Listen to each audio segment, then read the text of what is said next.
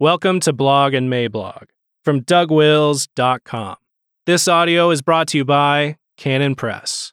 Before we get started, I wanted to make sure you knew that Canon Press has published J. Gresham Machen's Christianity and Liberalism with a fantastic introduction from Douglas Wilson. From the introduction, Doug says J. Gresham Machen was a stalwart defender of the Orthodox Christian faith, one who understood the nature of the corruptions that were facing the church of his time. He was a champion of loving orthodoxy and of orthodox loving. The way he held them together should be a model for us all. You can find our edition of Christianity and Liberalism with an introduction from Doug at canonpress.com.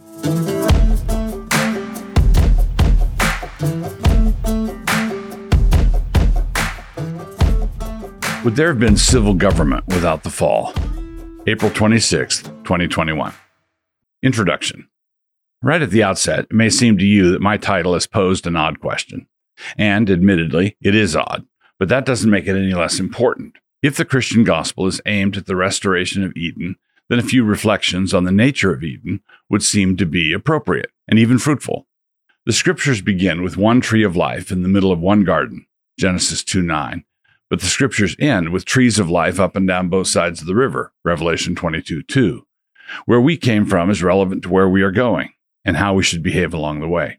If we pose such questions in the right spirit, we will not be chasing wispy speculations, but rather will be coming up with questions that lead us to a broader understanding of much weightier issues. Asking whether the trees in the garden, trees five minutes old, had rings in their trunks, is to ask whether the world just created had the appearance of age. Asking whether good stories would have been possible in a world where no one knew what an evil antagonist was is to ask about the very nature of stories. Asking whether it would have been possible for Adam to shuffle a deck of cards before the fall is to ask whether any kind of entropy existed before the fall, and if so, what the limits of that entropy were. Entropy is bad in the New Testament, Romans 8:21, and so how could it have been good in Genesis? Another example, we know that there would have been no clothes to cover our shame in an unfallen world, for there would have been no shame. But would there have ever been clothes for glory? And so to ask if civil government would have existed without a fall is to ask a really important question about the very creational nature of man. What sort of creature are we? Apart from a fall, with a population of hundreds of millions, would there have been a polis? And if a polis, could there have been a polis without politics? Agreed on all hands. I believe that it can safely be said that all parties to this discussion should agree that, at a bare minimum, if there had been no fall, government would have been radically different from what we see now. With a population of sinless millions, we would have had no need of SWAT teams, for example. An unfallen polis would not have needed police. We would not have ungodly government, which is a huge change, and we also would not have government made necessary by the presence of private sector ungodliness out there in the world. But it is really hard for us to imagine civil government with the coercive element taken out. And if we could imagine it, it is then hard to imagine it bearing the name of civil government. All of that is granted as baked into the nature of the question that we are asking. At the same time, while we have trouble imagining a good story with no bad guys, yet for us to try to persuade people that heaven has no stories would seem to me to be an attempt to become one of the bad guys. So I want to argue that we should keep the name of princes just as we should keep our stories, not because we are wedded to the politics of coercion, but rather because the removal of that coercion reveals something at the heart of government that is not at all dependent on the presence of sin. And I want to argue that this something is majesty. 1 Chronicles 29 25. Take away sin, and you do take away the need for handcuffs and hangmen. But does taking away sin do the same thing to hierarchy? Is it hierarchy, handcuffs, and hangmen in an unholy trinity? Or is hierarchy in a different category? A sort of dominion. This entire question is not one that greatly occupied the Reformed scholastics, at least not that I can find, but we do get some help from Rutherford. Apart from the names that I use to describe it, there appears to be agreement that certain natural and organic forms of government would exist without a fall. These governments would include those resulting from marriage and family, and Rutherford also grants, with Aquinas and Aristotle, quote, a sort of dominion of the more gifted and wiser above the less wise and weaker. But there is no ground for kings by nature, This is Rutherford's question 13, page 142. So he grants the authority of husbands over wives, parents over children, and the wise over the simple, but does not want those wise rulers to be called kings or sheriffs or rulers for that matter. Rutherford distinguishes, quote, power of government and power of government by magistracy, question two. Absent the fall, he grants the former and flatly denies the latter. But the kind of government he allows for is the only kind of prelapsarian government I want to argue for although I believe there is something substantial and more majestic there. But greater majesty does not mean that it would be any less natural or organic. Remember this context. Near the end of his life, Rutherford, who was already dying of natural causes, was marked for execution for having written a book. And when the king's agents arrived to arrest him, he had this to say quote, I have a summons already from a superior judge, and I behove to answer my first summons, and when your day arrives, I shall be where few kings and great folks come. Put another way, Rutherford may be excused for not seeing the glory of magistracy shining through their persecuting activities.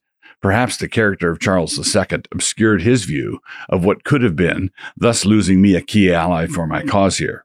A hierarchical cosmos. We live in an egalitarian generation, and so that is the baseline assumption for virtually all moderns. And this is why we tend to think that the burden of proof lies on the one who would argue for any kind of hierarchy.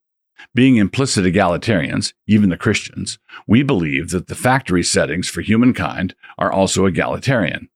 But as Carl Trueman demonstrates in The Rise and Triumph of the Modern Self, this glib and newly minted assumption is very much a feature of the modern age. We know who has the burden of proof now, but who had the burden of proof prior to Rousseau's corruptions.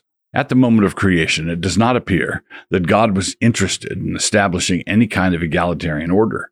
There was no sin present at the moment of creation, obviously, but there were still authorities. There were thrones and dominions. Quote, For by him all things were created that are in heaven and that are on earth, visible and invisible, whether thrones or dominions or principalities or powers.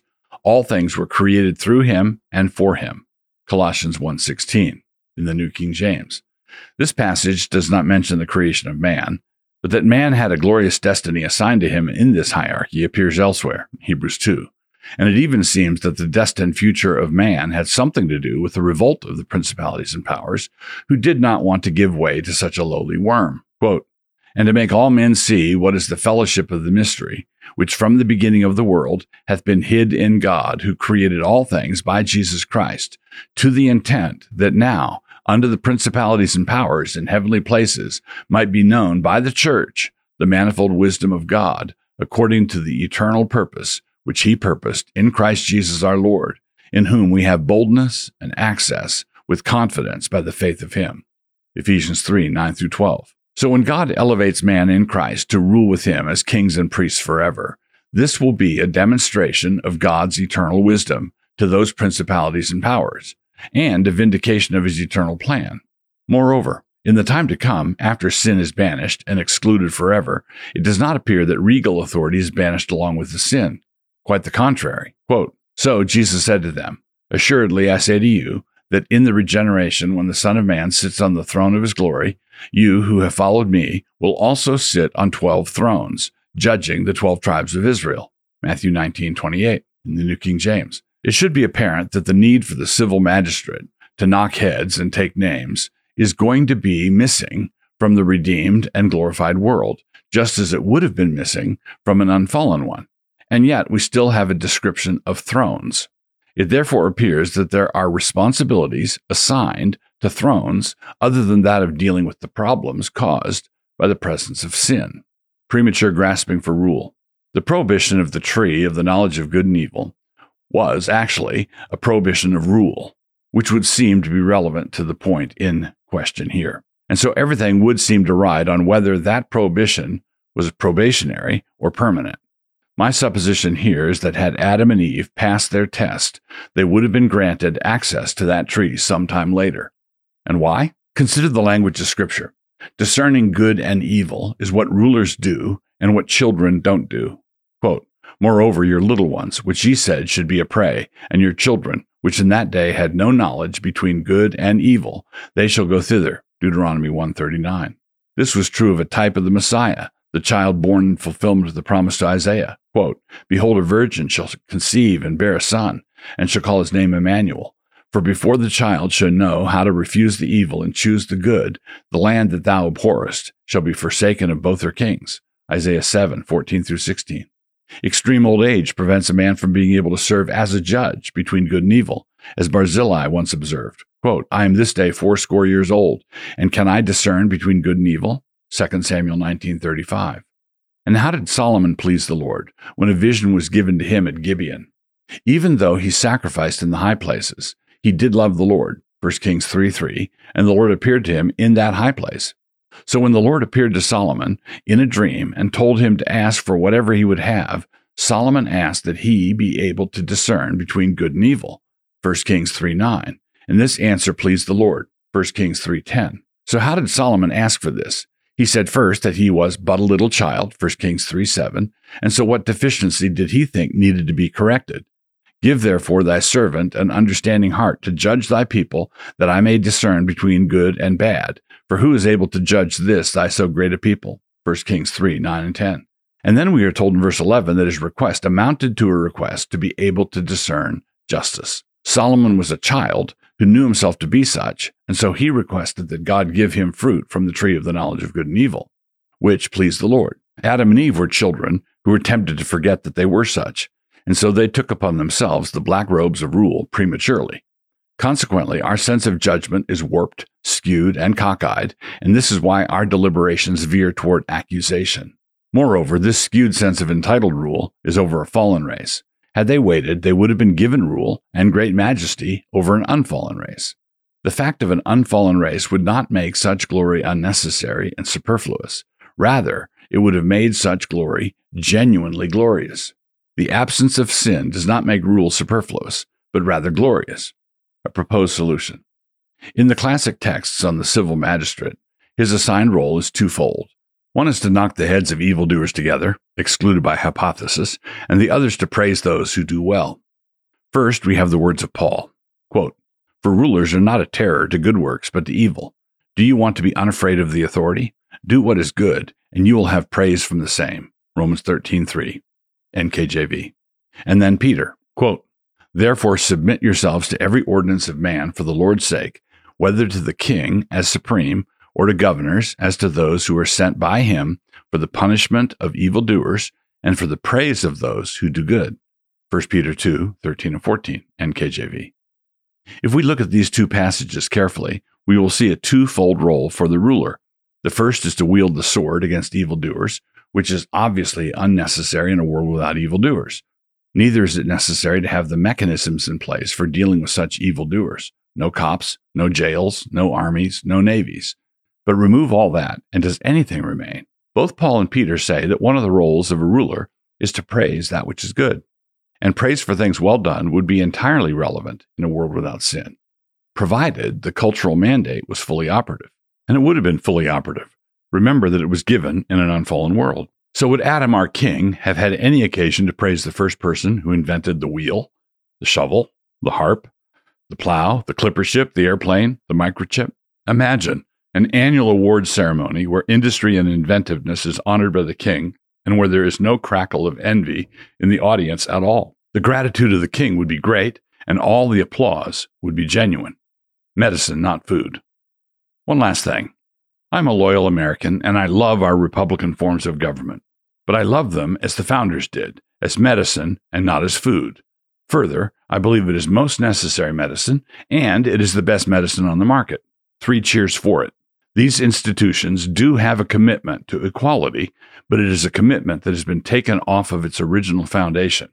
This is because there are two approaches to equality, and we've exchanged one for the other. One supposes that we are all equal in our wisdom and insight, which is the egalitarian take, and the other supposes that we are all equal in our sin, which is the Christian view. One has a commitment to democracy because everyone has something valuable to contribute, while the other has a commitment to checks and balances, separation of powers, and a democratic element because in a fallen world, you should want to spread the power around as thinly as possible. In a fallen world, all men deserve to be slaves and no men deserve to be masters, which creates quite a civics problem. So ours has been good medicine. But when you start treating the cough syrup like it was a fine Pinot, you are not far off from really bad things starting to happen. You have become delusional, and that is never good. And lo, here we are, with every delusional soul now believing it has the authority and wisdom to dictate what sex they should have been, had those responsible for the cosmos only known what they were about. Here is C.S. Lewis, just arrived to stick a pin in it. Quote, I do not think that equality is one of those things, like wisdom or happiness, which are good simply in themselves and for their own sakes. I think it is in the same class as medicine, which is good because we are ill, or clothes, which are good because we are no longer innocent. I don't think the old authority in kings, priests, husbands, or fathers, and the old obedience in subjects, laymen, wives, and sons was in itself a degrading or evil thing at all. I think it was intrinsically as good and beautiful as the nakedness of Adam and Eve. C.S. Lewis, Present Concerns, pages 17 and 18. Lewis elsewhere describes himself as an old Western man, and on issues like this one, it comes out most clearly. Lewis was entirely hostile to egalitarianism, which is a responsibility that we should all take up. I'm a Republican now, but in the regeneration, I will be a monarchist. And I know where I'm going. Quote, a permanent reminder that medicine is not food. Hence, a man's reaction to monarchy is a kind of test. Monarchy can easily be debunked. But watch the faces, mark well the accents of the debunkers. These are the men whose taproot in Eden has been cut. C.S. Lewis, Present Concerns, page 20. Please note that phrase, taproot in Eden has been cut. That is precisely what I'm getting at here. Had there been no fall, and if there were billions of us, Adam would have been the prince and father of us all, second only to Christ. Adam would not be serving us as the chairman of the Central Committee. He would not be called comrade and he would not have been just one of the guys. There would have been no coercion in this world, but an erasure of coercion would not erase the majesty. Rather, it would allow the majesty and glory to shine through more clearly. Quote, Where men are forbidden to honor a king, they honor millionaires, athletes, or film stars instead. Even famous prostitutes or gangsters. For spiritual nature, like bodily nature, will be served. Deny it food, and it will gobble poison. C.S. Lewis, Present Concerns, page 20. But enough about the Kardashians. Enough about Cardi B.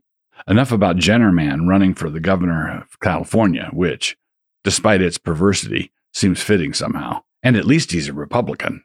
Call to action. The foregoing might seem mighty interesting to you all, but some of you might be wondering what on earth you are supposed to do with it. The world is disintegrating around us, and what should the men of Issachar do? I have no comprehensive plan, but I can suggest a starting point for you. Get Carl Trueman's book, The Rise and Triumph of the Modern Self. Read and internalize his arguments. Having done that, embrace the implications of his argument in a way that tempts Trueman himself to denounce you as a menace. Then take it a little further than that.